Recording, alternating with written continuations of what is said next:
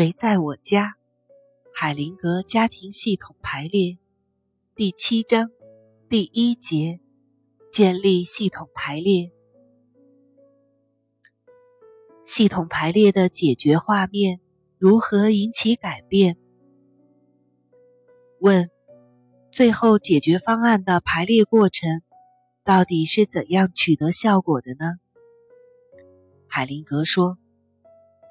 如果当事人看到解决问题的排列画面，把它记在心里，并不试图主动的做任何事情，那么它就会产生变化所需的巨大的力量。解决问题的排列画面，好像是一个无意识的画面。如果你让它运作，它就会发挥作用。如果你只是等时间，那就是再好不过了，就像大病之后渐渐康复一样，需要时间。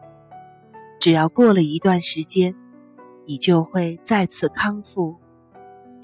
从完成解决问题的系统排列画面到完全康复的过程，可能会用几年的时间，并没有什么可测量的指标，但是。你却能明确的看到结果。还有另外一个重要的问题，在你的系统中，没有其他哪个人必须为了你的改变而改变。你不需要其他人在系统中呈现不同的功能。整个家庭系统的转变，是你自己内在画面转变的结果。偶尔。把系统排列告诉家庭里其他成员会有所帮助，但是那仅仅是在合适的时候，由你不加解释的告诉他们。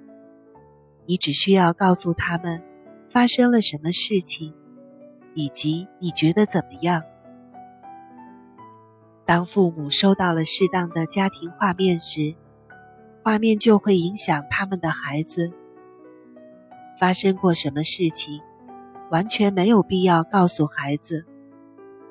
系统的次序自己会发生影响，同时，你自己在心灵深处对他的尊敬也会发生影响。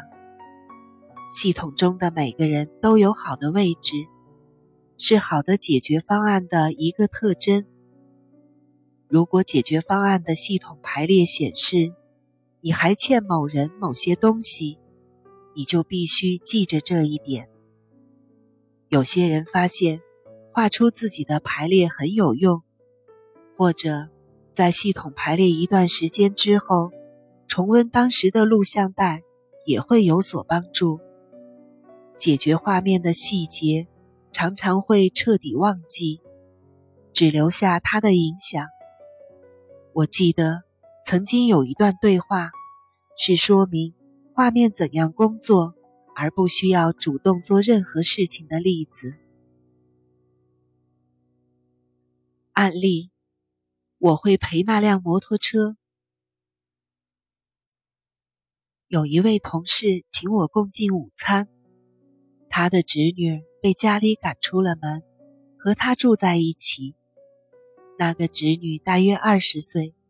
曾经吸毒成瘾，在街头流浪，几次试图自杀，最后改头换面来和姑姑一起住。他痛改前非，学会了做生意，终于变得有点像正常的年轻妇女。我的朋友告诉我，他侄女最近曾到危地马拉旅行，在那里借了一部摩托车，后来失事撞坏了。他就把摩托车扔在路边，继续上路。我揣摩了一下这个故事，然后我说：“他最好赔偿那辆摩托车，否则就会重蹈覆辙。”我的朋友在午饭之后，因为生意的原因，必须马上出发，在离开之前，没有机会和侄女交谈。当天晚上。他的侄女致电到他下榻的酒店告诉他姑姑我一直在想我要赔那辆摩托车。那些画面就是这样运作的我可以告诉你们很多类似的奇闻异事这就是无为的影响。好的画面可以让事情发生转机。当洞察力发挥作用的时候，我只需要保持集中自己的力量，新的图案模式就可能出现。当新的画面清晰地呈现时，我就能用最小的努力做必须要做的事情。我可以再告诉你们一个例子。案例：外婆的平静。治疗小组中有一对活泼的夫妻，三十岁上下，有三个女儿，还怀着第四个孩子。第二个女儿有糖尿病。